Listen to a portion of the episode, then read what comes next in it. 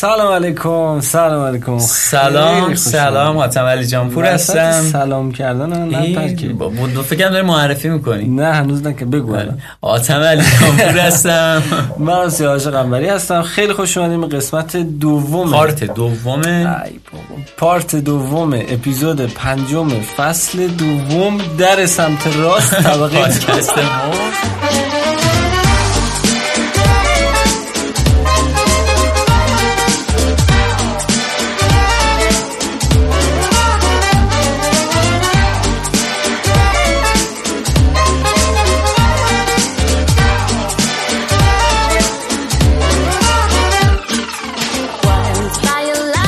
در خدمت آریان مغولی عزیز هستیم. سلام علیکم دوباره مجدد. نفسگیر داشتیم بحث کردیم.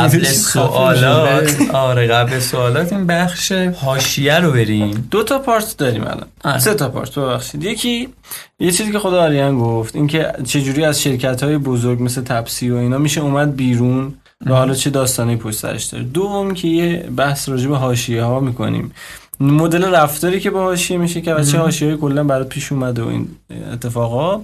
سومیش هم که طولانی ترینش فکر می‌کنم سوال‌هایی که بچه‌ها پرسیدن. اون خودش دو تا پارت میشه. بریم پس از بخش اول سر سلام. راجع به استودیو سرخ چیز نگفتیم. چیزی مونده از استودیو سرخ بخوایم؟ تازه من بعد از تپسی دوباره ورژن دوم در واقع استودیو سرخ. آره. پس چیز کنیم از چالش‌های بیرون اومدن از شرکت بزرگ مثل تپسی بهمون بگو. آره دیگه، تپسی رو تا یه جا رسوندی، ریبرند شد، ورژن جدید اپ اومد بالا، سایت خوردی، آره پوره شدین. یعنی کی اومدی بیرون از تپسی؟ آره ببین، من واقعیتش این بودش که خیلی شک داشتم که اصلا بیام بیرون یا نیام بیرون. یکی از دلهره‌ها ترسای من بودش واقعا.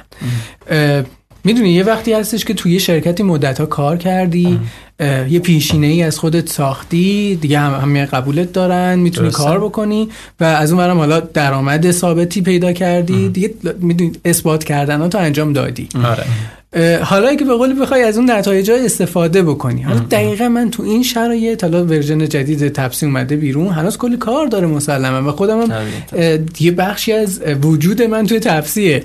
یعنی هر سال انگاری که به قول خون دلها آدم میخوره که این محصوله به نتیجه برسه و هر روزم یه تیکه‌هایی میبینی که خب اینو باید درست بشه، این باید درست بشه. انگاری که میدونی به کوچه پس کوچه هاش تازه آشنا شدی و میخوای هی بهتر و بهترش کنی. اما خب اتفاقاتی بود و اینکه حالا میگم تو تپسی یه سری همه چی کم بودش انگاری. بعد واسه همه چی میجنگیدی، حسابی چی میگن دردسر خودشو داشت. این دردسرا مختص یه شرکت دو شرکت نیست. تمام شرکت‌های بزرگ مدیرای مختلفی داره که باید همه رو یکی یکی قانع کنی تا بخوای به یک مسیری توهین می‌کنه جدی. آره نه واقعیتش همینه که آره شرکت‌های بزرگ من خیلی از بچه‌ها میفهمم که ایدهشون اینه که میری توی یه شرکتی سری هر چی دادن بهت و یا هر چی تو ایده ریدیزاین می‌کنی. همین این یو ایکس، این اشتباه یو ایکس، اینا همه رو تو یک حرکت مثلا یه هفته‌ای انجام میدی. آره ولی در صورتی که برای تک تک این اتفاقات باید مدیران رو دونه دونه قانع کنی. آره واقعا چیزه شطرنجیه واسه خودش که باید بتونی دونه دونه حرکت‌های درست انجام بدی. ولی آره توی روزی بودش که من دیگه گفتم که خب آریان دیگه بسه.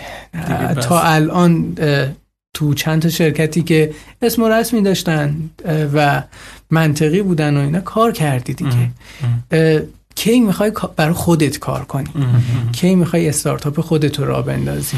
خیلی گنده است. یعنی احتمالاً تمام ماهایی که داریم صحبت میکنیم هممون کلی ایده داریم، یه دفترچه‌ای داریم که ایده ها رو نوشتیم. آره ولی اینکه کی شروع بکنی، کی تصمیم رو بگیری، واقعا اتفاق سختی. کرونا یه خورده به من کمک کرد. تصمیمایی که تو تپسی گرفته شد یه خورده منو به این انداخت که خب الان دیگه وقتشه که من بیام بیرون. خیلی ما بحث دورکاری و اینا نداشتیم توی تپسی. بعد من گفتم که خب این الان وقتیه که من اون دورکاریه رو واقعا حالا دیگه باید تجربه بکنم. آدم چقدر ببین بعد ما خبرای آدمایی میشنیدیم که این وسطا فوت شدن و آدم اینو چیز میکرد، به قولی ادامه میداد رو خودش که اگر یه روزی من بخوام بمیرم، من اوکی ام، الان بمیرم اوکی ام. این سوالیه که نمیدونم شما این کارو میکنین یا نه. من میخواستم رسیدم، یعنی راضی شدم. آره من خیلی وقتا صبح بلند میشم میرم جلو در واقع آینه، بعد میگم آریان این کالبد توئه، این تویی. چی شده که در واقع تو توی این کالبد، روح تو توی این کالبد اومده؟ مأموریت تو چیه؟ میدونی رسالتت چیه؟ آره اینجا بودش که گفتم آره من الان بمیرم واقعا خوشحال نیستم، دور از جونم کاری نکردم. ببین حالا آره دور از جونم فلان، ولی من هر روز در واقع این سوالا رو از خودم میپرسم، میگم الان این اتفاق بیفته راضیم از خودم یا نیستم؟ آره الان نیستم، میدونی. و اون روز این شکلی بود که خب پس تمام من این همه این مسیر رو رفتم که یاد بگیرم. صحبت دانشگاه بود، در واقع خیلی از این شرکتایی که میرفتم بزرگترین دانشگاه برای من بود، کلی چیزی اونجا یاد گرفتم.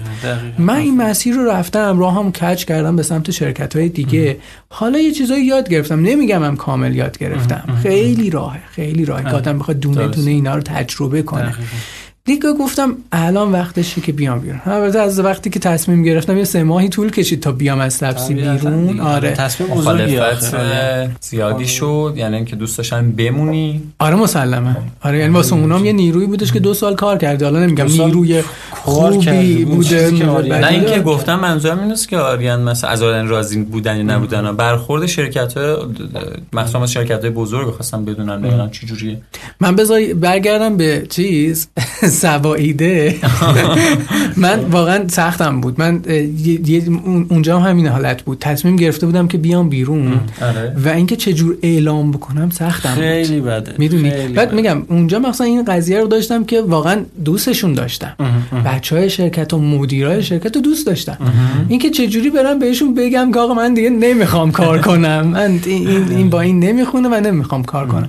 خیلی سخت بود. از بچه‌ها میپرسیدم و میگفتن که مدیران برخوردشون راحته، میگن که خب تو حتما به نتیجه رسیدی که اومدی اینجا اعلام کردی، با خودت رفتی سر کله‌هاتو زدی. اتفاق درستی بود، منطقی بود. گفتم خب خداروش که به این راحتیه. یه پنجشنبه از من جذب کردم به سرپرستم، به مدیرم رفتم گفتم که آقا من به یه نتایجی رسیدم. خیلی فانی رفت. آریانی که اینجا هست دیگه نیست. آره خیلی چیز بودی، ترسناک بود بیشتر. حالا یعنی بغض گلومو گرفته بود، بعد می‌خواستم اینو بگم که من دیگه تصمیم گرفتم که نیام. همین قضیه است که به خانواده‌ات بگی که من مثلا از فردا دیگه نمیخوام بیام خونه. یه خورده این سخت بود قضیه. بعد آره گفتم و انتظارم بودش که مدیرم بگه که خب تصمیم خودته، باشه اشکال نداره. و آره چون من نزدیک دستش گذاشت روی پاهام که آره چرا میخوای بری؟ نه حالا اونطوری، چرا میخوای بری؟ مثلا حلش کنیم، چیز کنیم، میدونی. خب این برخورده این چیزه، یعنی هیچ وقت از ذهنم نمیره. تپسی هم حالا نگم خیلی این شکلی بود، گفتم اولش، ولی آره واسم واقعا سخت بود اینکه اینو ابراز بکنم. و میگم اونا حالا نگیم که خیلی مثلا بخوان نگه دارن چی کنن فلان کنن، ولی به هر حال یه نیروی که دارن از دست میدن و پیدا کردن دوبارهش سخته. این بودش که پیدا کردن یادم دغدغه من. خواهش می‌کنم آرمان نمیاد انداخت درم دغدغه من باشه. ما خیلی کارا می‌خواستیم تو تپسی بکنیم. یه وقتایی میگم آدم میمونه تو این دلش میمونه پلون کاری که می‌خواسته بکنه. ما کلی کانسپت می‌خواستیم ارائه بدیم. ما تازه دیزاین سیستممون شکل گرفته بود و می‌خواستیم این دیزاین سیستم رو تازه پروموتش کنیم، تازه بگیم که یه دیزاین سیستمی کار کردیم، چه شکلیه، اصولش چیه، بیرون راجع بهش صحبت کنیم. ما برنامه داشتیم که طراح‌ها رو دعوت کنیم به شرکت هر از شنگاهی. اینو من بارها صحبت کرده بودم با HR. ببین ما میخواستیم که یک در واقع بازدید از شرکت بذاریم، طراحا بیان ببینن اصلا روال کار یه شرکت چه شکلیه، ما چی کار میکنیم توی تپسی، حالا هم با تیمای دیگه آشنا بشن. همونم که لاقل ما اینو از سمت تیم دیزاین مطرح کردیم. برای شرکت هم این قضیه خوبه. ما خیلی وقتا تو مصاحبه‌هایی که داشتیم همین قضیه بودش که مگه تپسی اسنپ یکی نیستن مثلا. مگه اینا اصلا ساختمان جدا دارن میدونی؟ یعنی اصلا نمیدونستن اندازه یه استارتاپی مثل تپسی چقدره. خود من دروغ چرا، من روزی که اولی که رفتم تپسی واقعا فکر می‌کردم مثلا یکی دو طبقه باشن، یه طبقه کوچیک باشه. رفتم دیدم آره مثلا سه طبقه است، آره بو ساختمان بزرگیه، تیم مارکتینگ بزرگ داره، تیم فلان داره. قبلش آدم فکر می‌کنه که خب مثلا کوچیکنده، سه نفر اینجا سه نفر اونجاست، آره یه خورده آدم دیدشو نداره. آره. می‌خواستیم این اتفاق شکل بگیره. یا مثلا خیلی از برنامه‌های دیگه داشتیم که میدونی اینا نصف کاره موندهش یا نشده اصلا. تاسک فیل میشه انگار تو سر آدم. آره آره من خیلی دوست دارم، یعنی بدونم بچه‌ها دارن این قضیه رو ادامه میدم. من این کاری که کردم یعنی این بودش که خیلی خوشحالم اینه که تیم خوبی درست کردم توی تپسی. از این بابت خیالم راحت شد که من برم این محصول تو مسیر درست شرکت می‌کنه. آره یکی از چیزایی که آریان موقعی که حالا من فکر میکنم خودت هم حضور داشتی اونجا و این اتفاق افتاده بود که تپسی خیلی تلاش میکرد بهینه بشه برای کسایی که ناتوانی جسمی دارن، یعنی حالا چه کمبیناها، چه حالا اونایی که کوررنگی دارن و چه کسایی که حالا گفتیم دیگه کلا معلولیت. حالا می‌خواستی کلمه معلولیت رو نگی، تمام تلاشمو کردم که اینو نگم. درسته کلمه معلولیت چیز بدی نه، میگن که بس بگین کم توان یا ناتوان جسم، مثل پاکبان که میگن نگو سوپور. خب واسه خود هیچ نساز دیگه، چیزی که دوست دارن رو بگو. آره یکی از دغدغه‌هامون تو تپسی همین بودش که بتونیم برای کسایی که معلولیتی دارن یک شرایط درستی رو به وجود بیاریم. درسته که پرسونای اصلیمون افراد دیگه‌ای هستن ولی حواسمون به این قشر هم باشه. درست. چه سر در واقع بینایی، نابینایی، کسایی که خیلی کم بینا دیگه. ببین حتی ما سرویسی درست کرده بودیم که در واقع کمک میکرد که آدمایی که نابینا هستن یا کم بینا هستن مسافر با اینکه آره یعنی وقتی دستشون رو میبرن روی اپلیکیشن با وایس میگفتش که کجا هستش، حالا مثلا چه دکمه‌ای هستش دستش، چه دکمه‌ای هستش کجا باید چی کارا بکنه. یه خورده بهینه کردیم سیستم. البته که مسلما خیلی جای کار داره ولی تا یه حدی که اینا بتونن یه حداقل کاری رو انجام بدن بهینه شد. یا سمت همین بحث کوررنگی اینا واقعا حواسمون بود یه دوره‌ای که همه چی بهترین استاندارد رو داشته باشه. حالا این نارنجی اومد یه خورده کارا رو چیز کرد ولی بازم آره نه نمیشه گفت خراب کرد، چون از استانداردها بهترین استاندارد دیگه یه جاهایی نیستش همچنان. و در نهایت آره برای افراد مختلف بحث معلولیت که حواسمون بودش که دعوت کردیم از آدمایی مثل وحید رجبلو که بیان نظر بدن که واقعا چرا از تپسی استفاده نمی‌کنن یا چی کار بکنیم که استفاده بکنن. نظراتشون در اختیارمون گذاشتن و فهمیدیم که مثلا همین قضیه که ویلچر دارن، آدمایی که ویلچر دارن خیلی وقتا تاکسی ماشین میاد کنار دستشون بعد میگه که من جا ندارم، کاش میگفت یه جوری اطلاع رسانی میکرد. آره و ما اومدیم یه دکمه رو اضافه کردیم که البته بگم به همین راحتی نیستش، خیلی فکر میکنن صرفا با یه دکمه خود این دکمه اضافه کردن هم باعثی اطلاع بره که این بنده خدا اصلا ویلچر داره. نمیدونم از کی شنیدم ولی تو توییتر دیده بودم خیلی وقت پیشه که میگفت من تپسی گرفتم، طرف تا دید من رو ویلچرم کنسل کرد، لغو کرد. چقدر این مشکل هستش که حواسم همه باشه. یعنی اینو خیلی دوست داشتم به ترسی. یه دست به افتخار این طرز تفکر واقعا بزنیم. بگو ساوند افکت. نه ولی واقعا دمتون گرم، خیلی مهمه و خیلی چیزی که اصلا تو پیاده روی معمولی و عادی بهش توجه نمیشه. یعنی واقعا آدم دلش میسوزه یه وقت. من یه چیزی هم بگم خوبه اتفاقا. من قبل از اینکه بیام تپسی یه تایمی رو با وحید رجبلو داشتیم کار می‌کردیم روی همین پروژه توانی تو. آره و خیلی جالب بود که تو همون پروژه هم ما داشتیم دقیقاً این رفتار این آدما رو زیر نظر داشتیم و می‌دیدیم که چه مشکلاتی دارن، چه جور برخورد می‌کنن با یه سیستمی مثل لپتاپ، کامپیوتر، موبایلشون، چه جوری باید کار بکنن. اصلا دیزاینی که واسه اون نسخه اول توانیتو شده بود دقیقاً بر این اساس بود که تمام دکمه ها بزرگتر از حد معمول. شاید آدم یوزر عادی بره داخل اون سایت بگه که مثلا چقدر زشته. آره. من یادم میاد سر اپ درایورمون اینو میگفتن یه سری که چقدر مثلا دکمه ها بزرگه، نوشته ها چقدر بزرگه، بیریخته. آره. ولی وقتی میبینی که خب چرا این اتفاق افتاده، این بودش که دقیقاً راحت بتونن از اون دکمه ها استفاده بکنن. مثلا راننده ها وقتی گوشی رو عقب میذارن بتونن ببینن راحت. خلاصه اتفاقای جذابی اون جزء چیزایی بودش که واقعا منم افتخار میکنم.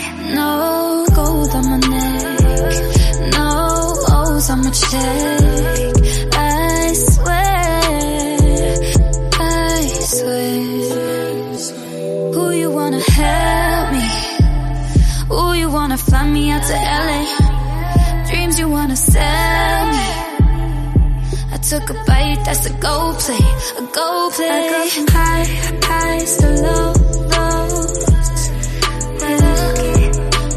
High highs to low lows. I go from high highs to low lows. High highs to low lows. I'm not okay these days. میگفتی که اوکی از تپسی اومدن بیرون سخت بود، چالنجای بعدش چی بود؟ فکرایی رو داشتی قبل آره وقتی آدم میاد از یه شرکتی بیرون کلی باید حواسش باشه که حرف حدیث پشت سر آدم زیاد زده میشه. من از این چیزا میترسم دروغ چرا، واقعا اینکه از یه شرکتی بزرگ بیای بیرون و نری یه شرکت بزرگ دیگه، یه جایی اینه که خب افت کردی معلوم. آره اصلا چرا اومده بیرون، نکنه اخراجش کردن، اصلا این صحبت ها خیلی زیاده. شرکت بزرگ بیای بری تو مثلا یه استارتاپ کوچیک‌تر، مخصوصا که آره یه اسمی هم دیگه پشتت هستش، این داستان داره. خلاص حالا این یه قسمتش که حالا آدم میتونه یه سری بحث‌های اینطوری رو ایگنور کنه.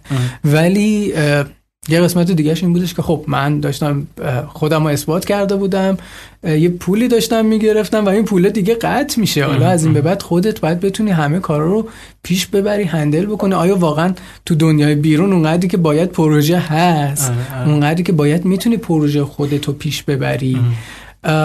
اینا چیزایی بودش که دغدغه‌های من بود و واقعا ترس داشتش اینکه از ناحیه امنت در واقع بزنی بیرون و بری توی دنیایی که حالا نمیگم ناشناخته است، ولی خب ترس وجود داره. خلاص مستقل هم زندگی میکردی اون موقع که از ترس آره. خودش هم باز دوباره یه هزینه خودش این که باید زندگی خودتو تأمین بکنی در کنارش.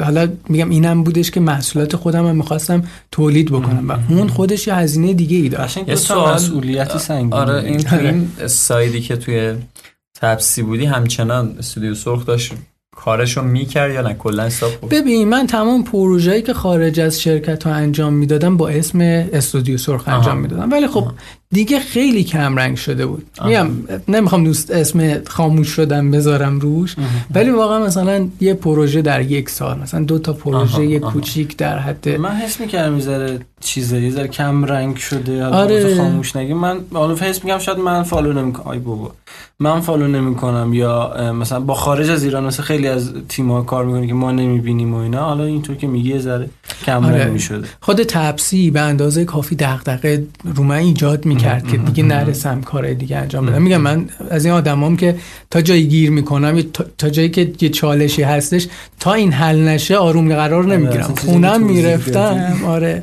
اینطوری بود. خودش مشکل داشت، یعنی دغدغه داشت. تو خودت هم بیشتر دنبال چالشه بود، 2 برابر میشدم. چی خب بعدش اومدی رفتی دنبال ادامه دادن استودیو. آره یعنی ما شروع کردیم با یه پروژه هستش به نام تورپین. این در واقع همون توریستیه که من گفتم دلم تا گفتی من ذهنم بود سمت این. من همون حالا خیلی من فکر کرده بودم همون زمانم توریست و میگم به قولی دلمون گیر کرده بود و واقعا پروژه جذابی بود و این خیلی فکر بود، خیلی ایده های پراکنده روش بود که دیگه به نظر من یه زمانی بستم جمع میکردم بیام میشد یه محصول.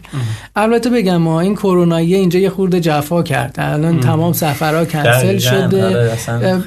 آره یه خوبی که داشتش این بودش که من نشستم 3 ماه اول سال رو دیزاین تورپین رو به نتیجه رسوندم. یعنی الان میدونیم که تورپین چی هستش.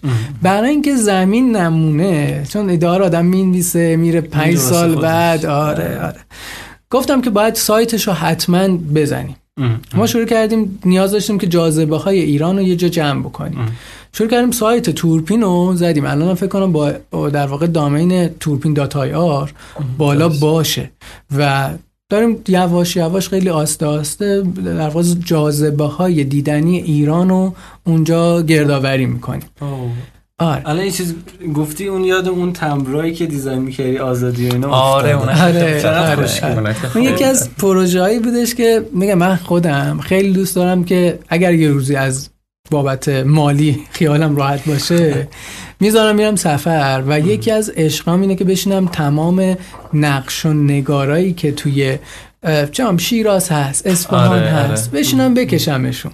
حالا اینکه شبیه آیکون طراحیش بکنی یا اینکه تصویرسازیش بکنی، اینا باز یه داستان دیگه ای داره. خیلی خوشگل بود. کوئسچن باکس میذاش میگفت دوست دارین بعدی کدوم باشه و هر کی جاذبه‌های شهر خودش رو میگفت. خیلی خوب بود. آره فکر کنم الان بچه ایران ما از ایران هم فکر کنم دارن. آره اونا هم همچین کاری کردن. آره. جالب بود اتفاقا. من با دانیال بود اسم یکی از بچه‌هاش فکر کنم حالا نه حسام کرامتی اینا که علی و اینا دارن باهاش کار می‌کنن. آره. چند نفری هستن. حرکت درستی. من آره. قضیه در واقع این ایران گیتی که من شروع کردم آره. اسمش گذاشته بودیم دروازه ایران. آره. چون یه فریم به خصوصی داشت شبیه دروازه‌های ایرانی بودش و ایده این بودش که هر کسی شهر خودش رو با چه زاویه‌ای دیدی می‌بینه و این واسمون جالب بودش که خیلی داخل ایرانه، خیلی خارج ایرانن، هممون این دلبستگی به ایران رو داریم. برامون این جالب بودش که فرق نمیکنه که من بیرون از ایران باشم چه داخل ایران باشم. دارم از قاب یک دروازه‌ای به ایران نگاه میکنم. این قرار بود بعداً تبدیل بشه به محصول یا تمبر بشه روی تیشرت بیاد که اومد البته. آره این پروژه آره و در نهایت من کل کمپین این مدلی بود که من بشینم 7 تا رو طراحی بکنم بعد یه فراخوان بدم که حالا هر کی میخواد توی این قاب دروازه ایران بشینه که تصاویر ایران رو طراحی بکنه. این همزمانی شد با کاری که حسام اینا کردن و دیگه من گفتم الان من حرفی بزنم. همزمانی داشتی تو تجربه. آره ببین همیشه این هستش، همیشه این اتفاقا. البته بچه‌ها بنده خدا استایل کارشون متفاوته، یعنی از لحاظ اجرا آره ولی داره دیگه صحبت‌ها میشه. هنوز یه سری از بچه‌ها به من پیام میدن که میگن این کارش تو دیگه داری انجام میدی، میگم نه کار حسام اینا هست. آره من یه دوره‌ای هم اتفاقا حسام به منم گفت که میای با این کار بکنی. گفتم واقعا شرایطی بودش که انقدر سنگین بودم نمیرسیدم ادامه بدم یا همچین کاری رو با بچه‌ها فالو کنم. ولی آره خلاصه ما این هفته رو طراحی کردیم. من قسمت خودم رو انجام دادم ولی دیگه به فراخوانه نرسید. بعدش هم آره منم خیلی دوست دارم واقعا یه روزی دوباره شاید پولدار بشی، بیخیال بشی، کارا رو بسازی. نیاز میشه حسام تو خیلی از پروداکت ها میتونه یه چیزی مثل آیکونلی که پیاده شد و به کار اومد. چقدر دوست دارم بچه‌ها این که هر کدوم از تیمایی که دارن کاری انجام میدن و من میبینم واقعا کیف میکنم که بچه‌ها دارن یه حرکتی، یه انگیزه‌ای دارن و یک نتیجه‌ای از کارشون انجام میشه و میاد بیرون. یه چیزی اون دفعه یادم میاد با آرمان صحبتش بود، اینکه دیدم میگفتش که آیکون ما رو اومدن مشابهش رو طراحی کردن. یه خورده دلخور بود از این قضیه و واقعیت اینه که خیلی از این اتفاق وقتی وارد کار میشی و وارد پروژه این مدلی میشی خیلی از این اتفاقا میفته. حالا ممکنه اون حالا نمیدونم کدوم پروژه بوده چی بوده واقعا به قصد شبیه نشده باشه. ممکن هم هست یه اصلا کار اصلا اینکه آرمان اینا بند خدا حالا من اسکرین شاتشو دیده بودم اصلا ایرانی نبود. این مدل رو میگم، حالا تعدادشون شاید زیاد باشه کاری ندارم، شاید داخل ایران هم باشه. یه بنده خدا هندی بود دیگه نمیشه گفت بنده خدا اومده بود همون اصلا خود همون عکس همون اسم بدون هیچ تغییری داده بود به یه دونه از این سایتای همین آیکون و اینجور چیزا طرف گذاشته بود تو اینستاگرام، بعد اسم دیزاینر رو نوشته بود، یارو هندی بود و اصلا حرام ریخته بود. عجب. ولی آره میخوام بگم که این چیزا نباید ناامید بکنه کسی رو. وقتی تو تواناییشو داری، توانایی اجراشو داری، هزاری هم که از تو کپی بشه اصلا بردارن استفاده بکنن. تو میتونی یه قدم دو قدم بالاتر از اون برداری.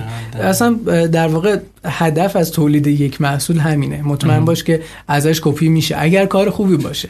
من کیف میکنم اگر بدونم کار من کپی شده یا دارن ازش الهام میگیرن. یه جایی که دیده شده، کیفیت داشتی، انقدر خوب بودی که دوستش شبیهت. بعد بحثو میگه خیلی خوبه. من یادمه یه مدتی هم فکر نمیدونم رفتی یا نه. نه نرفتم ولی من یه دو سه باری فکر کنم هم فکر رفته بودم با بچه‌ها. یکی از دغدغه‌های کسایی که اولین بار می‌خواستن بیان میگفتن که خب الان من اگه ایدمو بگم یکی بره استفاده کنه چی؟ خب اول خب منم اینو درک نمی‌کردم. بعد یه مدت اصلا واسم جا افتاد، بهشون توضیح میدادم، میگفتم که حالا من طبق اندازه معلوماتی که دارم گفتم که ببین تو اگه مسیری رو داری میری یا یک کتابی داستانی تو ذهنته، داستان کلیشو بیای بگی که کسی نمیتونه وارد اون جزئیاتش بشه.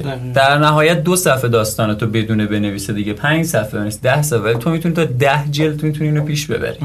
اون اصل کار است. اینم الان همینه، یعنی هر جوری که من بچه‌ها بخوان، چون من قدرتشو دارم، میتونن 100 تا مدل دیگه هم آیکون دیزاین کنم، هر چیزی میتونم. من دقیقاً میگم تو اگر مغزی داری که قدرت ایده پردازی داره، خلاقیتی داره که یک محصولی رو تولید بکنه، حالا فرقم نمیکنه چی، آیکون باشه یا وسیله فیزیکی باشه، اصلا وقتی که تو میتونی همچین چیزی رو ایجاد بکنی، اگر یکی دیگه هم تونست اونا ایجاد بکنه یا کپی کنه یا ورداره یا یه قدم، یکی دو لول حتی از کار تو بهتر انجام بده، تو میتونی 4 قدم جلوتر برداری.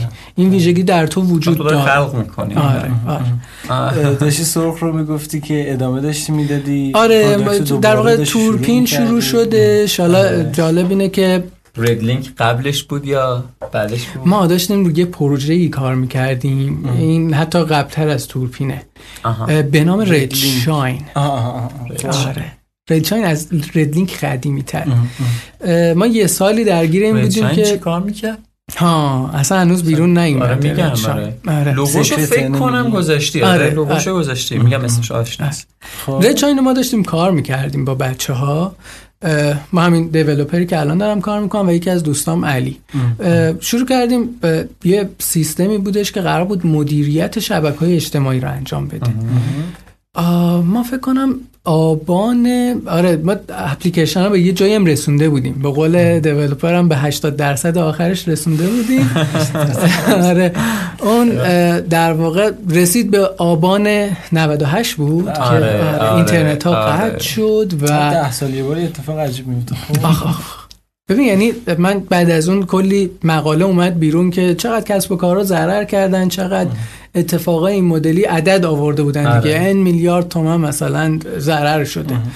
من داشتم فکر می‌کردم یه استارتاپایی هم بودن، یه تیمایی هم بودن مثل ما که عملاً ناامید شدن. میدونی پروژه‌ای بودش که داشتیم به سرانجام می‌رسیدیم و واقعاً 80% آخرش بود و داشتم فکر می‌کردم که اگر اینترنت رو اینقدر راحت قطع می‌کنن، دیگه اینستاگرام و اینا چیه که راحت. و کور ماجرا این بودش که بتونی مدیریت کنی شبکه‌های اجتماعی تو با تمرکز روی اینستاگرام، میدونی. و این شدش که ردشاین یه مدت طولانی در واقع رها شد. فکر کنم محصولی که 80%ش کامل شده. چقدر حیف، چقدر حیف. حالا هر روزم اونجا داره ادامه میکنه ولی خب هر لحظه به قول تو ممکنه یه اتفاق بیفته و چیزی بستگی نداره. ما اومدیم حالا امسال یه کاری گفتیم که خب این ما میخوایم ردشاین رو بزنیم، ولی با یه سازوکار دیگه، با یه ساختار دیگه و یه خورده کلن مدلش رو عوض کرد. اما خب دیگه یک محصول کوچولو نیستش، یه محصول واقعا زمانبر و باید قبلش حسابی همه فعل‌ها چک بشه، یک جریان دقیق و درستی پشتش باشه. تو همین فاصله که ما درگیر این بودیم، عملاً ایده ردلینک به ذهنمون رسید. ردلینک یه تیکه‌ای از ردشاینه، عملاً یه پازلی از ردشاینه. و من گفتم که خب آقا تا داریم اینو فکر میکنیم، چون دیدی دیگه خودم مدت‌ها درگیر این قضیه بودم، تیم‌هایی که نشستن فکر کردن و تو همین فکره مثلا یه محصولی شبیهشون اومده بیرون. ما همون زمان که ردشاین رو با این دید داشتیم کار میکردیم یه محصول دیگه اومد به نام نوین ها. آره و واقعا هم خوب کار کردیم. زمانی که ما داشتیم دیزاین ردشاین انجام شد ما میگفتیم بابا اینا ما جلو افتادیم ازشون، خیلی بهتریم، خیلی فلوی جذاب‌تری داریم، یو ایکس خیلی خوبی داریم ما اینا، ولی دمشون گرم الان دیگه خیلی جلال راحت بازی گرفتن، شناخته شدن و اون اولینن دیگه. خلاصه ما اومدیم ردلینک رو جدا کردیم، گفتیم تا درگیر این فکر کردنه هستیم ما ردلینک رو بزنیم. ردلینک چه کار میکنه دقیقا؟ ردلینک ایده اولیه این بودش که آدما رو بتونه معرفی بکنه، سریع ترین راه برای این که هر کس خودش رو معرفی بکنه.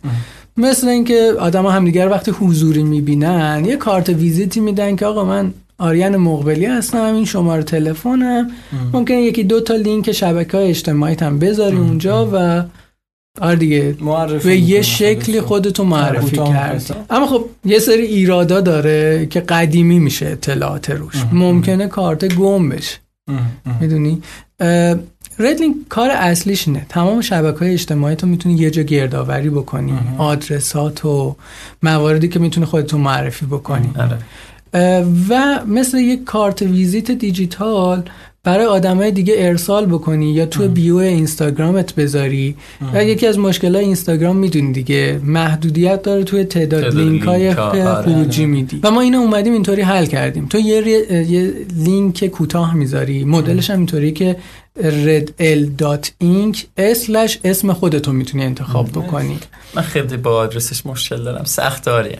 ردلینک میدونم یه دات داره، همش این دات کجاست؟ این سخت دیگه. رد دات لینک نیست؟ نه بودش. آره بعد ببین کلا رد پشتشه. آره نه چیز بیشتر بودش که نبود. در واقع اینکو داشتیم. خیلی از سرویس‌های این مدلی هم رفتن در واقع این پسوند INK رو گرفتن و دارن از اون استفاده میکنن. آره اوکی، ولی اومدن ال آره redl.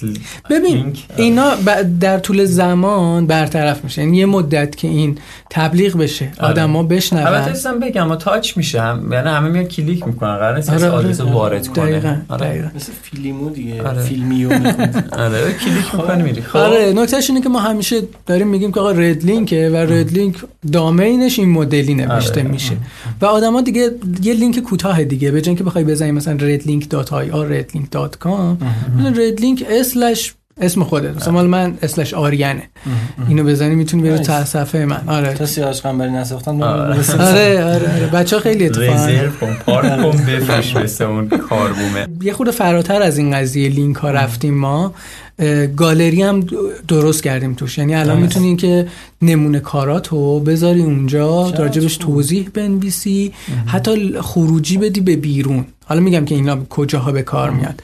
یه فروشگاه ساز گذاشتیم که تو بتونی محصولی اگر داری بفروشی. این بیشتر ما دیدمون این بودش که آدمایی که تو اینستاگرام فروشگاه اینترنتی دارن هم بتونن بیان از این استفاده بکنن. هنوزم خیلی جای کار داره.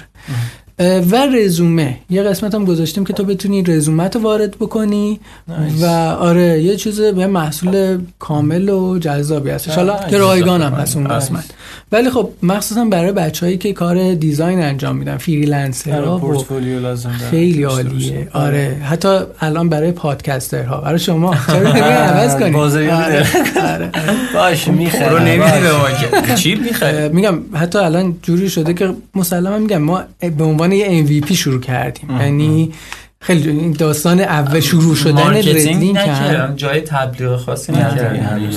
آره ببین ما زمانی که شروع کردیم تیر ماه 99 بود، یعنی تیر ماه گفتیم که تصمیم من گرفتم که آقا باید چیز بکنم، باید این محصوله رو بزنم. آره دیزاینش انجام شد و در واقع شروع دیولپش انجام شدش توی تیر ماه.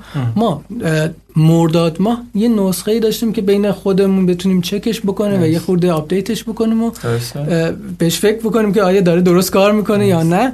و در واقع شهریور ماه ما اینا یه ریلیز اولیه داشتیم که ببینیم که کاربرا با این چه جوری تعامل میکنن و واقعا MVP بود و من واقعا فکر میکردم که مثلا 3-4 نفر از دوستامون ببینن، دنبالی همچین تعاملی بودم کوچیک باشه، ولی دیده شد آره من خیلی تو توییتر که میرم میبینم که بچه‌ها از همین ردلینک دارن استفاده میکنن. سخت دیگه از دست میده. آره خدا تکلمش داره.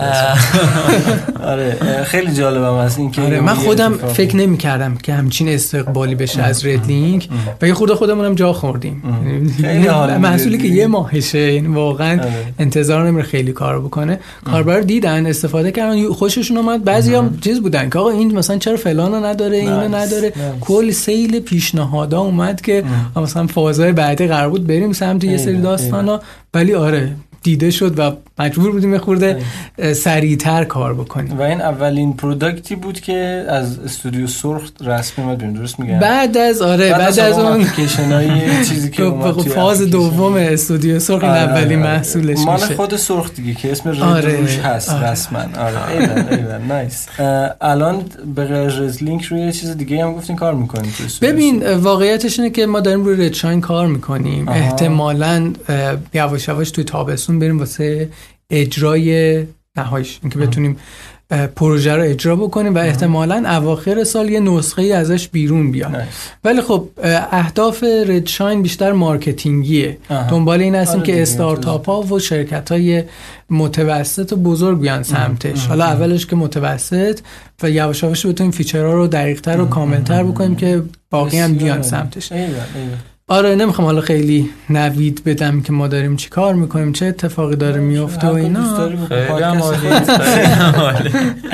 آره ایول واقعا آریان من حس میکنم که خیلی دیگه کار کردی، لطف داری. آره نه جدا آدمی که اینقدر دغدغه‌مند به قول حاتم و اینقدر واقعا دلسوز و دقیق کار بکنه طبیعتا نتیجه هم میگیره. من نمیدونم نتیجه چقدر گرفتی فکر میکنی؟ ببین واقعیتش اینه که من خوشحالم که محصول داره شکل میگیره، ولی آره بعد بچه‌ها یه خوردم بیان سمتش استفاده بکنم. من خیلی دوست دارم که بچه‌ها استفاده بکنن، نظر و پیشنهاد بدن. ما تقریبا ببین من هیچ آشغال مثلا یکی نیست. نه من اوکی ام. من اتفاقا خیلی خوشحال میشم که بچه‌ها نظر بدن و اینکه حتی نقد بدن، حتی کوبنده نقد بکنن اوکیه.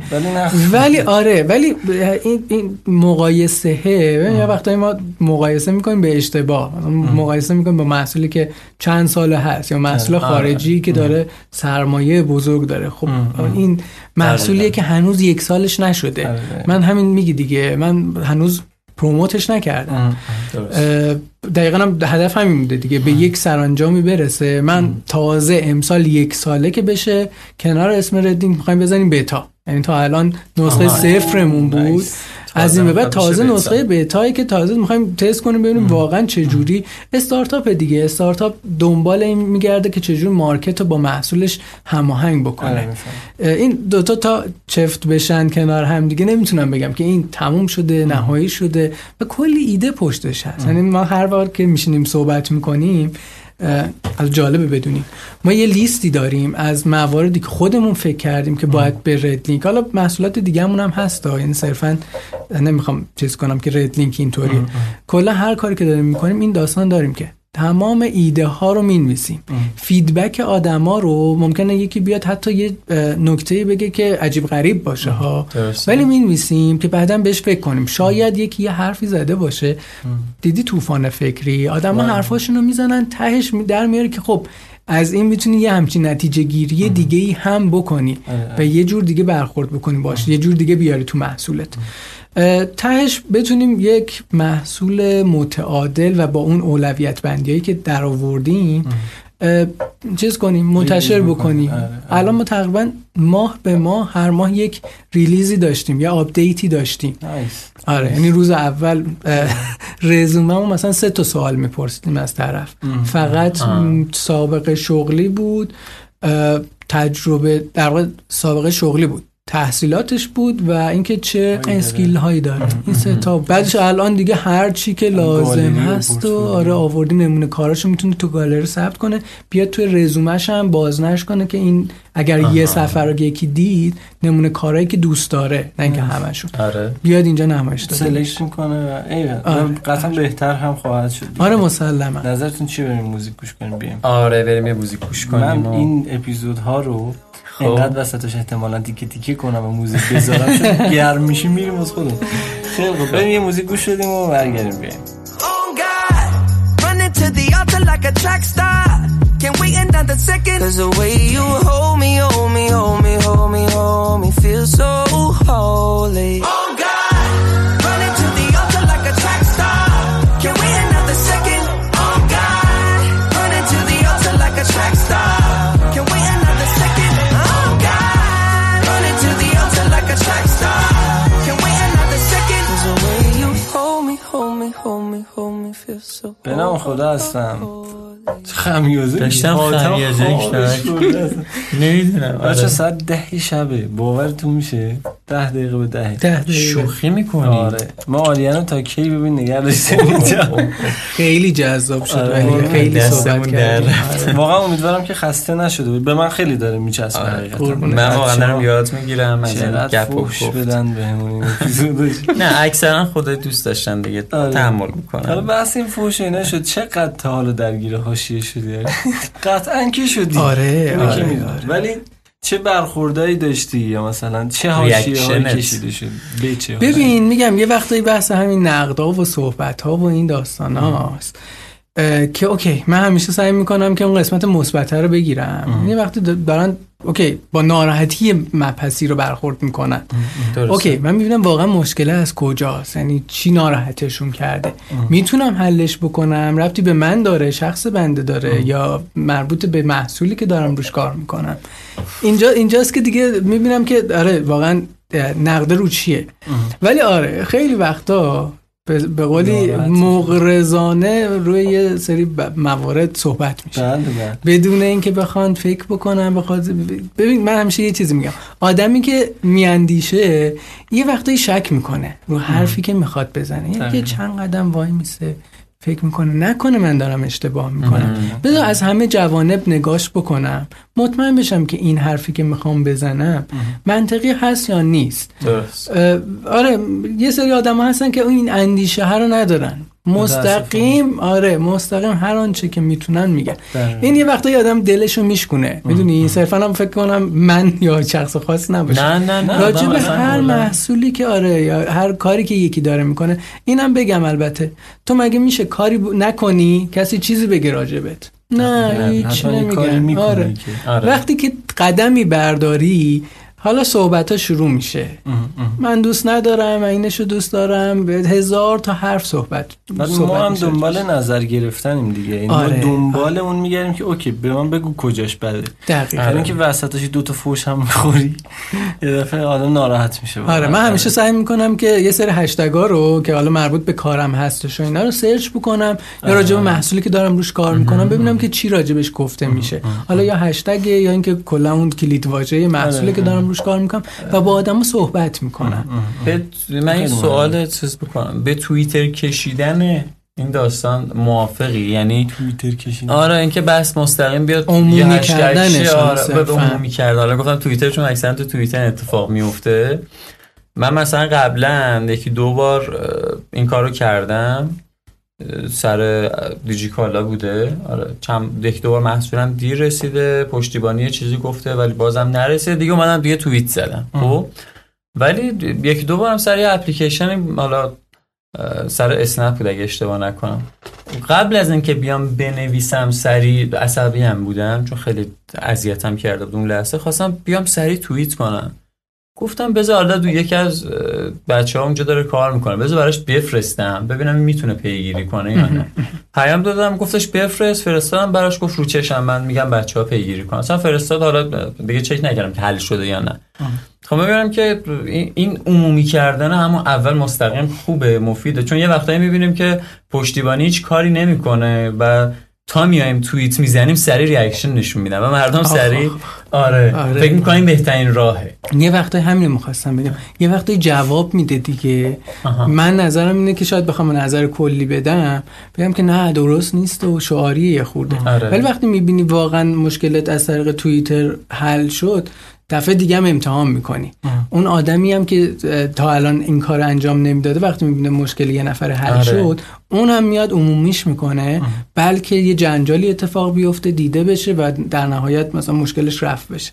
ولی منطقاً اینه که بتونیم از مسیری که خودشون در واقع ایجاد کردن، حالا تیکتینگ، پشتیبانی، وارد بشیم. حالا بله دیگه وقتی نتیجه میده آدم مجبوره که وقتایی به اون توییتر خیلی سریع جواب میده. آره خیلی، یعنی الان باز مخصوصا که جدیدن پشتیبانی ها اونجا اومدن، ساپورت ها اونجا هستن، خیلی یعنی کافیه هشتگ ببینه. نایس. آره خود تپسی به یارم مشکل داشتم چند وقت پیش، بتونم فکر می‌کنم اصلا اپیزود قبلی بود که می‌خواستم برگردم خونه اگه اشتباه نکنم. تپسی چیز گرفتم، اون یکی که مثلا ماشین خفن میاد دنبال، چی اسمش؟ پلاس. فکر می‌کنم پلاس اسمش. تپسی پلاس گرفتم، مثلا این ماشین در به داغون اومد دنبالم و خب من یه هزینه بیشتر دارم پرداخت می‌کنم.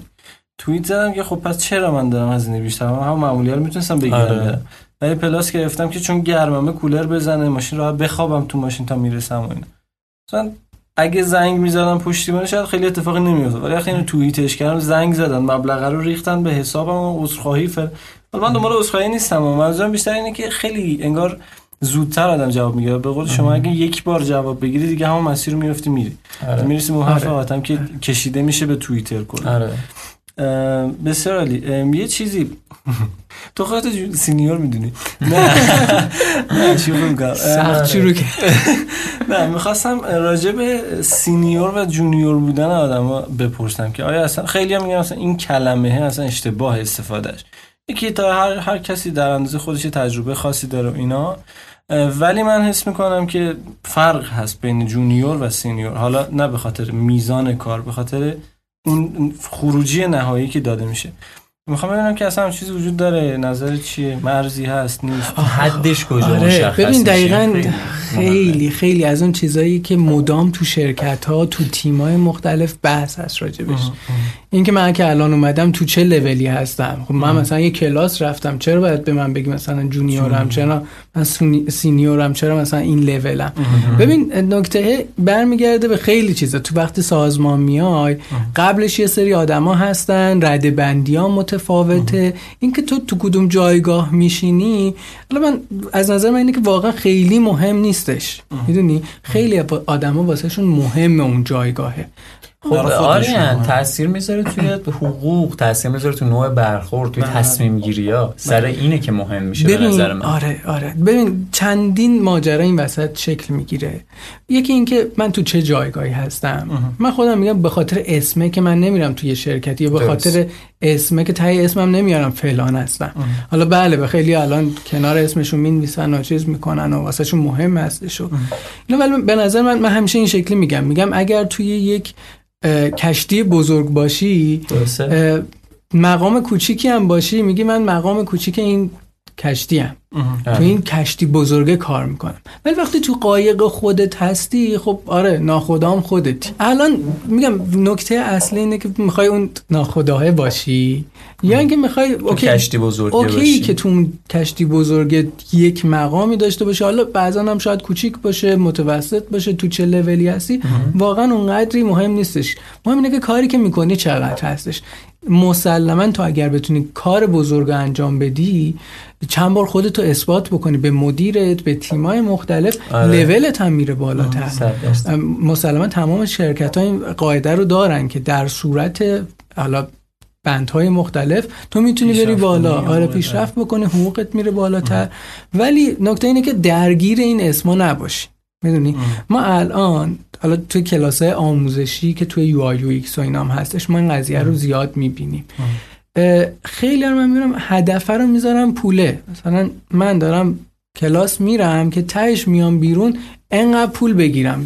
توی UI UX مثلا انقدر پوله، توی UI انقدر پوله، توی UX فلانی UX کار میکنه انقدر پوله، یا فلانی مثلا پروداکت منیجره این مثلا پول بیشتری میگیره، پس من باید برم این که پول بیشتری میگیره. اگر برم اونجا زرنگترم. تو این لیول بشینم، در صورتی که هر کدوم تناسبات متفاوت برای خودت میخواد. یعنی باید ببینی خودت چی دوست داری واقعا. یو آی یه داستانیه، یو ایکس یه داستان دیگه است، پروداکت منیجری یه چیز دیگه است. الان آره الان شده اینا لولای پشت سر هم، یعنی فکر میکنن که اگر من یو آی دیزاینر خوبیم پس حالا دیگه وقت باشه که یو ایکس دیزاینر بشم، و بعدش بعدش باید برم منیجر و مدیر. در صورتی که هر کدوم از اینا در واقع پوزیشن نیستش، هر کدوم از اینا در یک جایگاه شغلی متفاوته که مسئولیتت فرق میکنه، روحیت باید متفاوت باشه. میدونی اینه که یه خورده عجیب غریبه به نظر من، حدش هم متفاوته دیگه. الان سخت میشه، مثلا میگم اینجوری نیست که بگیم خب من 2 سال مثلا جونیورم بعد 2 سال یک روزم میشم سینیور. میدونی چی میگم؟ آره اینجوری هم نیست، اصلا حد رو اصلا سخت تشخیص ببین دادن. این دانش هم یه قسمت ماجراست. بچه‌ها میرن کلاس میگن که من این دانش رو رفتم کسب کردم و الان دیگه یه لول رفتم بالاتر. منطقی هم هستا، تا حد این قضیه منطقی هستش، یه خورده دانش تو داره، ولی خیلی هستن که قبلا تجربه کاری ندارن، حالا دانش رو دارن، بعد انتظارشون اینه که آقا من چرا سینیور نیستم، من که خیلی میدونم. ولی ترکیب ولی نکته اینه که تجربه رو ببین تجربه صرفا این نیستش که من یه سری کارا رو میدونم. مثال شطرنج بزنم، تو میدونی هر کدوم از در واقع مهره ها چی کار میکنن دقیقا. ولی در این به این معنی نیستش که تو شطرنج باز خیلی خوبی هستی. میدونی آره یعنی این قضیه وجود داره، تو کار مام هستش این ماجرا. سلام، من مشتاق مودت هستم، امیدوارم که حال همه شنوندگان عزیز خوب باشه. در ابتدا میخواستم که تشکر بکنم بابت همراهی ها و تشویق هایی که بابت موضوع پادکست داشتید و خیلی انرژی بخش این موضوع، برای اینکه باعث میشه ما بتونیم با انگیزه بیشتری محتوا رو تولید بکنیم. این قسمت میخوایم راجع به اتمیک دیزاین صحبت بکنیم. اتمیک دیزاین یکی از روش‌هاییه که خیلی در مورد مقیاس پذیری رابطه کاربری و اینکه چجوری رابطه کاربری رو به صورت سیستماتیک طراحی بکنیم تاثیرگذار بوده. اما قبل از اینکه بخوایم وارد این بحث بشیم، لازمه که یکم راجع به تاریخچش بدونیم و ببینیم که اصلا این رویکرد و رویکردهای مشابهی که در کلا حوزه دیزاین بوده از کجا اومده. بنابراین بعد اشاره بکنم به طراحی ماژولار که یه جورایی میشه گفت پدربزرگ اتمیک دیزاین محسوب برای ماژولار یه قاعده در مهندسی و معماریه، برای اینکه بتونیم بخش‌های مختلف یک سیستم رو به واحدهای کوچکتری تقسیم بکنیم به نام ماژول. هر ماژول در واقع بخش‌های مستقلی از سیستم هستن که میتونیم اونها رو به صورت مستقل ایجاد، اصلاح، جایگزین و یا با ماژول‌های دیگه جابجا بکنیم. یکی از ساده‌ترین مثالایی که از ماژول میتونیم نام ببریم مثل یه چیزی مثل سی پی یو. مثلا شما یک سی پی یویی که توسط شرکت اینتل تولید شده رو میتونید روی مادربردهای مختلفی که اون سی پی رو ساپورت میکنن رو بذارید و این در واقع نشون میده که ماژول به صورت مستقل میتونه توی سیستم های مختلف استفاده بشه.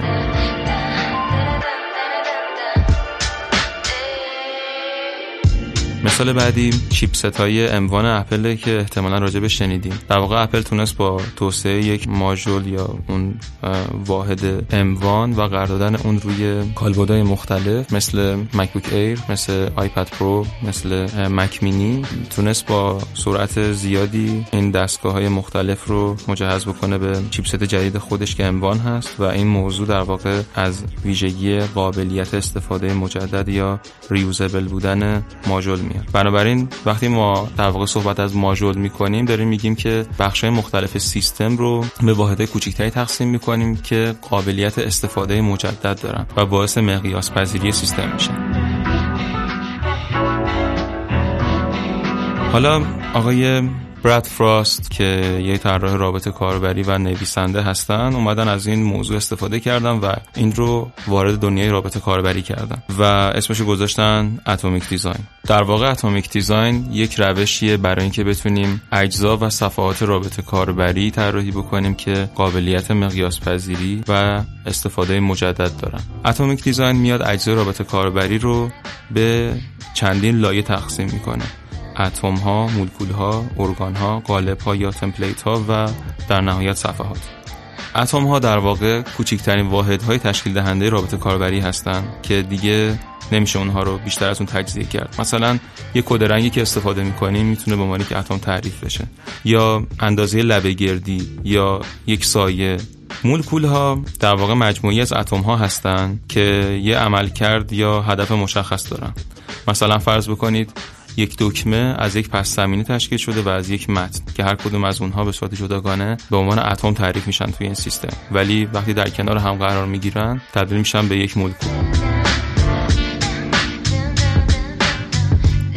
ارگان ها هم خب همونطوری که میتونید حدس بزنید مجموعی از مولکول ها هستن که در واقع واحدهای بزرگتری رو تشکیل میدن و در نهایت قالب ها چیزی شبیه صفحات هستن ولی دارای اون محتوای نهایی نیستن. مثلا فرض بکنید یه دیالوگ یا مدلی که طراحی میشه و شامل تایتل، دیسکریپشن و دوتا باتن هست، به خودی خود قابلیت استفاده نداره چون محتوای نهایی روش اعمال نشده، ولی به عنوان یک قالب میتونه استفاده بشه برای اینکه مدال‌ها یا دیالوگ‌های متفاوتی رو برای بخش‌های مختلف اون وبسایت یا حالا اون اپلیکیشن طراحی بکنیم. و در نهایت صفحات همون قالب‌هایی هستن که همراه شدن با محتوای نهایی.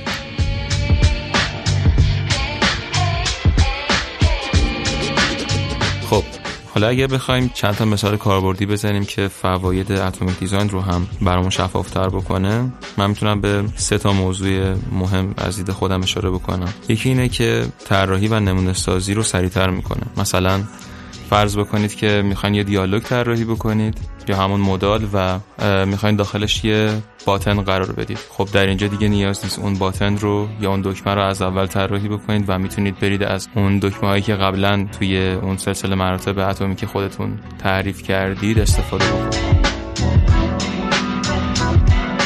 موضوع بعدی اینه که به همون نسبت ویرایش کردن اونها رو هم راحت‌تر میکنه. مثلا اگر که شما نیاز میبینید که یک نوع دکمه‌ای که در جاهای خیلی زیادی استفاده شدن رو ویرایش بکنید، میتونید اون رو توی کامپوننت خودش، مثلا اگر از فیگما استفاده میکنید قابلیت کامپوننت کردن وجود داره و اگر شما اون دکمه رو به صورت کامپوننت تعریف کرده باشید میتونید با وارد شدن به اون کامپوننت اصلی اونجا ویرایش رو انجام بدید و مطمئن خواهید بود که تغییرات در باقی نقاط دیزاین شما هم اعمال خواهد شد.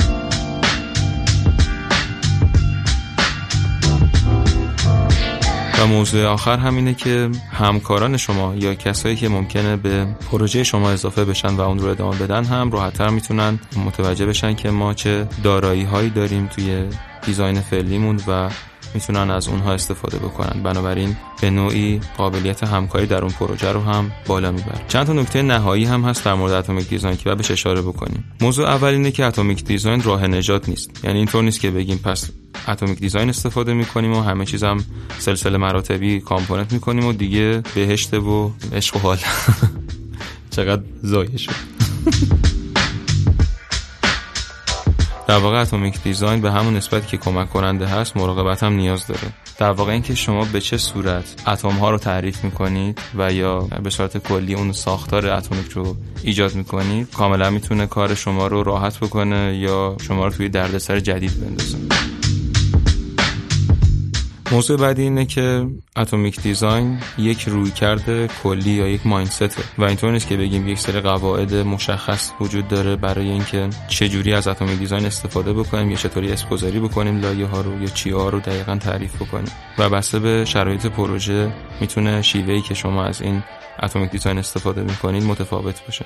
این موضوع رو میتونید توی تفاوتی که دیزاین سیستم‌های مختلف مطرح دنیا مثل متریال با بقیه دیزاین سیستم‌ها دارن مشاهده بکنید. و نکته آخر این که اتمیک دیزاین هم مثل هر روش دیگه‌ای در حال تکامل و بهبوده و شما میتونید با جستجو کردن کلمه اتمیک دیزاین و مطالعه مقالات مختلفی که توی اینترنت هستن به آخرین تغییراتی که پیشنهاد شده توسط طراحان مطرح دسترسی پیدا بکنید. به طور مثال دیزاین توکنز مفهومیه که جدیداً خیلی مطرح شده توی دیزاین سیستم‌های مختلف و دیدگاه ما رو نسبت به شیوهی که اتم‌ها رو تعریف می‌کنیم تغییر میده و ما احتمالاً یک اپیزود رو به مفهوم دیزاین توکنز اختصاص خواهیم داد.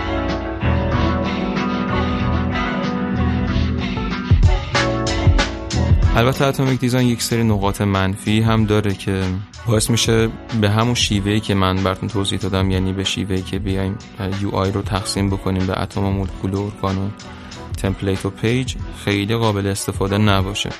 مثلا یکی از بزرگترین مشکلاتش اینه که زمانی که طراح وارد یک کامپوننت لایبرری میشه که با اتمیک دیزاین تعریف شده، اون فرد یا اون دیزاینر دنبال یک دکمه است، ولی اول باید تشخیص بده که آیا اون کامپوننتی که مد نظرشه یا اون دکمه جزو مولکولا محسوب میشن یا جزء ارگانا محسوب میشن. و این یه تسک اضافه است و یه جور باگ معماری اطلاعاتی برای خود کسی که میخواد از اون سیستم استفاده بکنه. یا مثلا خیلی وقتا مرز مشخصی وجود نداره که آیا این چیزی که من الان دارم تعریف میکنم مولکوله یا ارگانه. بنابراین طبق تجربه شخصی خودم و همچنین پروژه هایی که داخلشون بودم، متوجه شدم که با وجود این که اتمیک دیزاین به عنوان یک اپروچ خیلی مهم مد نظر قرار داده میشه، اما به همون شیوهی که اسم گذاری اتمیک دیزاین تعریف میکنه استفاده نمیشه. خب به پایان این قسمت از بخش آموزش پادکست موز رسیدیم. من برای تهیه این بخش از منابعی مثل UX Collective، وبسایت خود براد فراست و همچنین ارائه‌ای که در راهنمای کالج داشتم استفاده کردم. من مشتاق مودت هستم و تا یه قسمت دیگه، خدا نگهدار.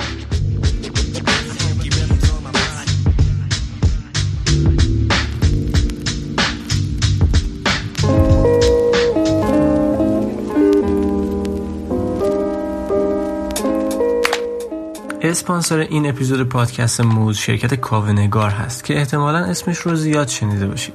میخوایم یکی از زیر مجموعه های این شرکت رو به شما معرفی بکنیم. سرویس نتنگار. سرویس نتنگار چیه؟ یک سرویس آپ تایم مانیتورینگ هست که وبسایت یا وب سرویس کسب و کار شما رو از دیتا سنترهای داخلی مثل افرانت، آسیاتک، پارس آنلاین و غیره و یا دیتا سنترهای خارجی اروپا و آمریکا مانیتور میکنه. و اگه برای سرویستون مشکلی پیش بیاد، مثلا از دسترس خارج بشه، سرعت پاسخگوییش کم بشه یا پردازش سرور شما بالا بره، نتنگار خیلی سریع این مشکل رو از طریق ایمیل، تلفن، پیام کوتاه، تلگرام، اسلک، راکت چت و حتی سرویس متموست بهتون خبر میده. نتنگار همچنین ویژگی صفحه وضعیت عمومی یا همون پابلیک استاتوس پیج هم داره. مزیت نتنگار نسبت به سرویس‌های خارجی اینه که امکان مانیتور کردن رو از دیتا سنترهای ایرانی به شما میده که این به بهبود تجربه کاربری یا همون UX سرویس شما میتونه خیلی کمک بکنه. نتنگار سرویس مانیتورینگ رایگان هم داره که میتونید کیفیت و دقت سرویسشون رو تست کنید و بعد خرید کنید. 30 روز هم گارانتی برگشت هزینه داره، پس اگه خرید هم کردید اصلا نگران نباشید. همونطور هم که گفتیم نتنگار یکی از محصولات شرکت کاونگار هست. اگر خواستید خرید بکنید به سایت netnegar.io حتما سر بزنید. سلام. ما نمیخوام سلام کنم. واقعا سلام کردن بسه. من دیگه خسته شدم از سلام کردن. خب نه بدون سلام برمیگردم. خب برگشتیم به باز من برگردم. برگشتی دیگه شما برمیگردم. نه سلامو نمیخواستم بگم. دیگه ولش. حس می‌کنم چی قرار کامنت بخونی. یک نفر اینجا گفته که به خاطر چهارشنبه‌های طراحی که توی اسکایپ برگزار می‌کردن ازشون تشکر کنیم. ما چهارشنبه‌ها اینم اتفاقا با حسین پیاده کردیم این داستانو. هر چهارشنبه گفتیم که هستمش از قبل کرونا بود. آره من الان رفتن یه کافه. آره خود آره قبل از کرونا میرفتیم. ایده این بودش که بریم کافه. یکی دو دفعه به خودمون دوتایی با هم دیگه رفتیم. میریم کافه صحبت میکنیم، گپ میزنیم، غیبت میکنیم، هر چی که لازمه. کنارش نقاشی هم میکنیم. بعد این یواش شد که تو توییتر هم بگیم دو سه تا از بچا دوستا دور و بریا بیان. ولی از یه جایی به بعد دیگه این شکلی بود که میرفتیم یه کافه، مثلا یه میز 30 نفر واقعا هم دیگه نمیکشیدیم. احساسا میکردن که تو مثلا میزبانی و مثلا حواست باید به همین یه موضوعی رو مطرح می‌کردن، بعد موضوعاش هم باحال بود. مثلا میگم چیز خاصی یادم نمیاد، یه نمونه بخوام دایناسوری که ماشین سواره، جنگ، چیزا همه میخندیدن. خیلی عجیب ولی خب خیلی باحال بود. بعد مثلا نتیجه هاش رو هم بچه‌ها استوری می‌کردن. حضوری جخ نشد برام متاسفانه، اما موقعی کرونا اومد بچه تو اسکایپ بودن، چند بار رفتم، خیلی هم لذت بردم. اگه هم بچه دوست دارم میتونم بیان. لینکشو باز توییتر میتونه آریان بذاره که بچه‌ها گفته که چجوری دیزاین کنیم که قابل پیاده سازی باشه. این نمیدونم. ببین یکی از نکاتی که بچه‌ها باید بدونن یه خورده باید همراه باشن با تیم فنی.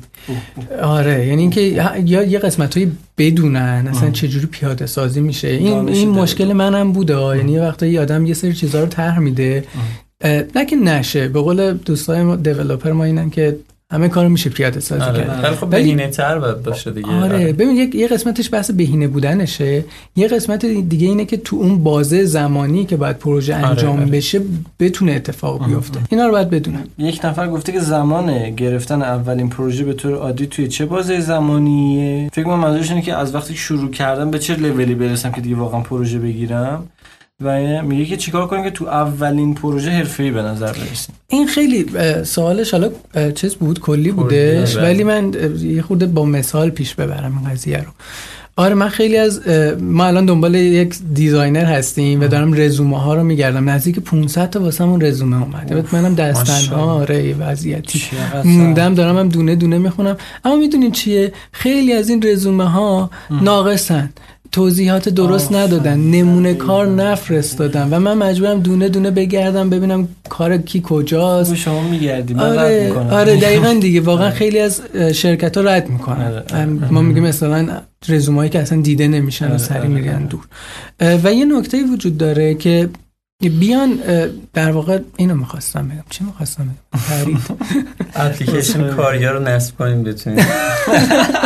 آره نه جدا از اینکه رزومه ناقصه یه سری هستن که کار میگن ما تازه شروع کردیم و نمونه کار اصلا نداریم.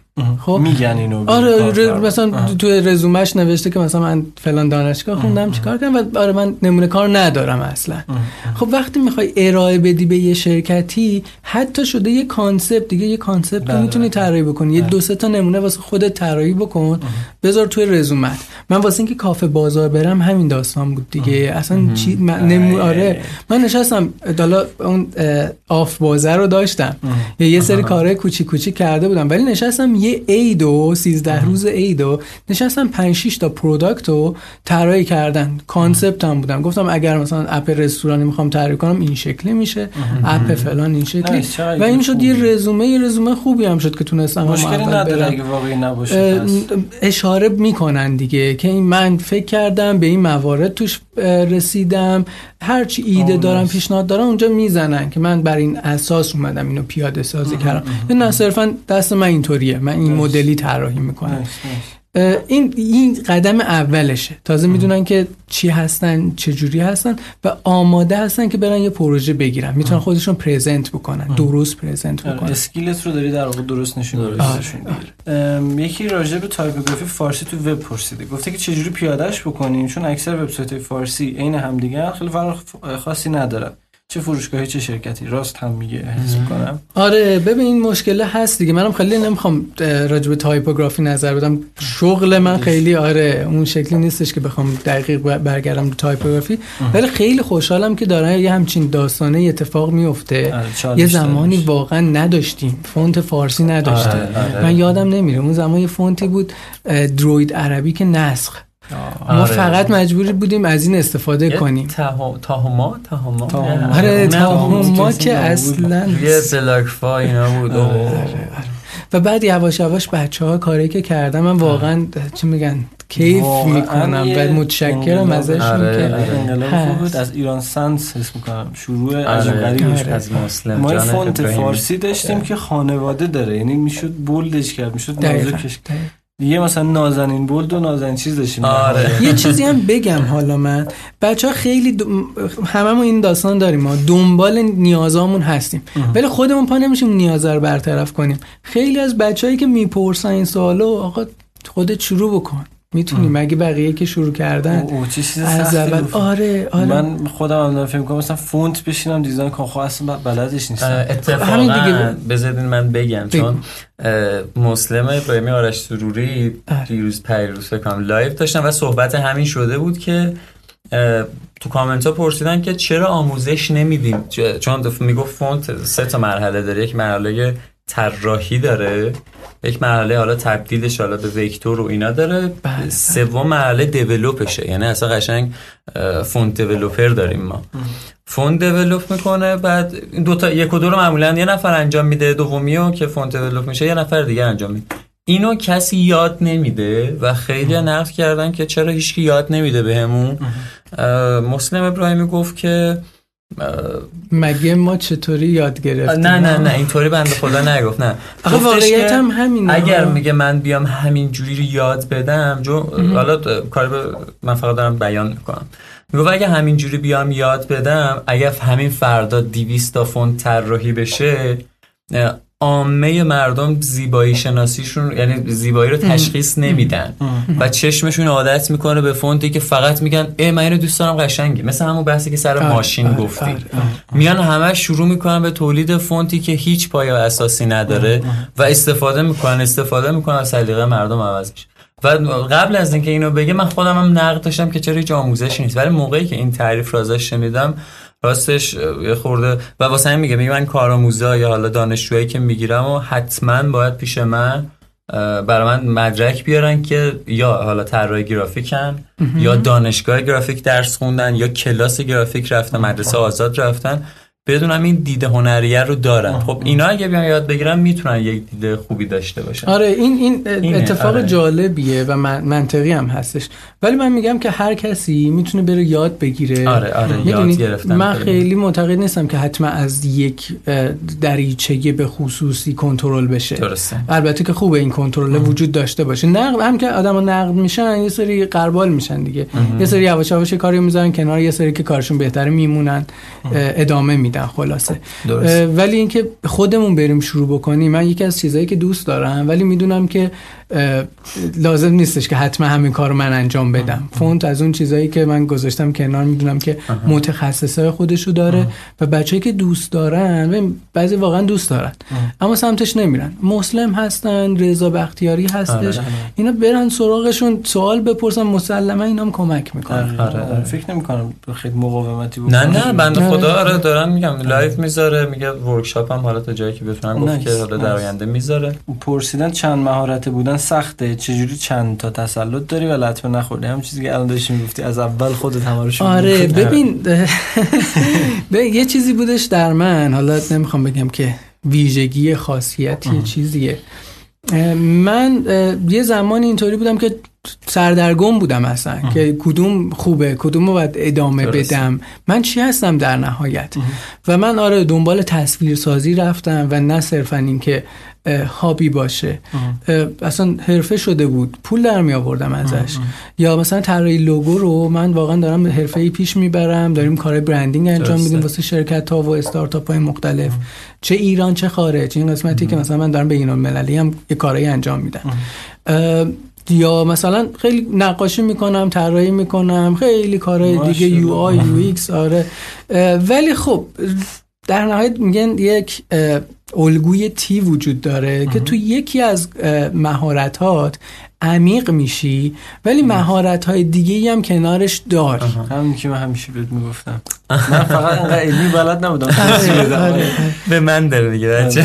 آره دارم به حاتم میگم. خب خیلی جالبه، من خودم همچین دیدی رو به خودم نداشتم، یعنی میگفتم خب حالا یه سری کارا دارم انجام میدم، هم هنر دیگه، آرت، دیزاینه، خیلی تفاوتی نداره. ولی از بیرون آدما رو میدیدم گفتن آریان تو یک طراح چند وجهی هستی که من خودم عجیب بودم که چی من منظور چیه کجا. آره و دیدم آره من دارم یه سری کارا انجام میدم و حالا من خودم از اون ابتدا دنبال این بودم که یه روزی برسم به این مقام آرت دیرکتوری.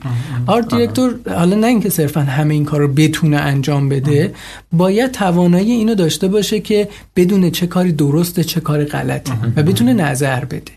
ولی من اینطوری بودم که یاد بگیرم حتما که بتونم نظر درست هم بدم. حالا اطلاعات بعد داشته باشی که بتونی ایراداتو بگیری و عرض کنم به خدمتتون که ماشاءالله چه سوال پرسیدید. آره به خود باید حقوق بگیریم بابت این یه اپیزود حداقل حقوق بگیریم. آره بعد مهمترین مهارتی که طراح جونیور باید تسلط داشته باشه بهش چی؟ سوال کلی بود ولی یه نکته‌ای رو بگم.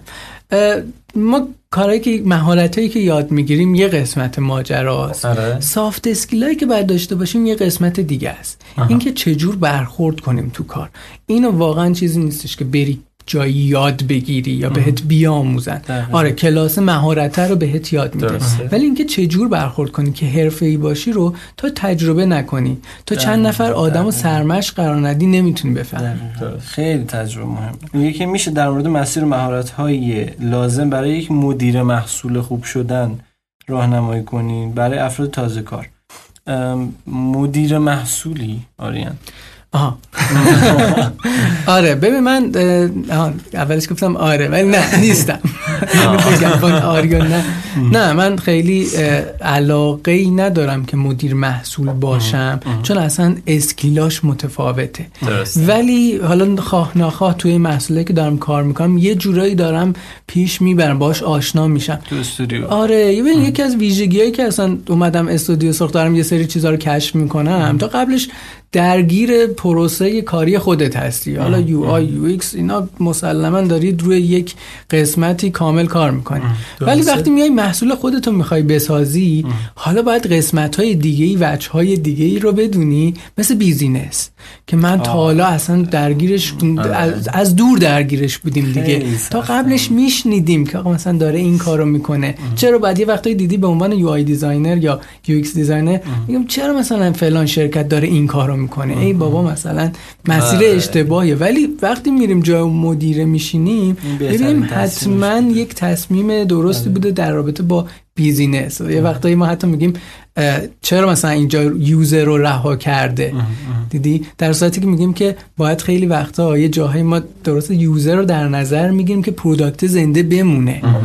این که پروداکت اگر مالی ضربه ببینه یا تجاری نتونه بفروشه دیگه به درد نمیخوره. نمیتونی 100% حواست به یوزر باشه. یوزر دوست داره اصلا پروداکت تو مجانی باشه. آیا میتونی؟ نمیتونی.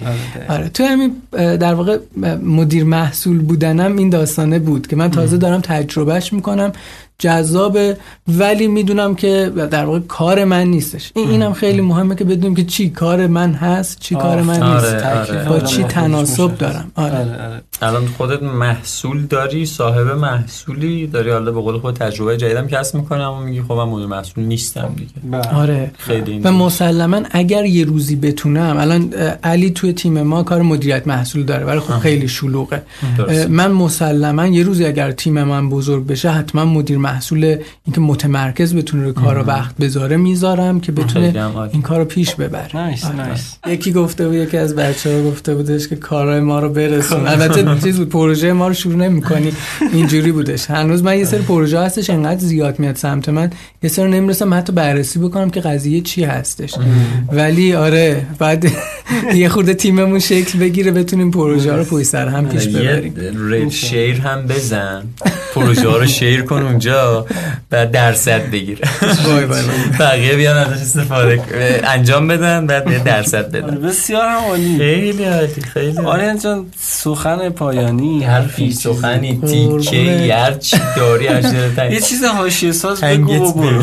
وای وای وای وای نه دیگه بس فکر کنم حاشیه‌ام رو گفتم. بنده خدا سر لوگوها حاشیه داشته. جای زخم فیلمو این و تفسیم.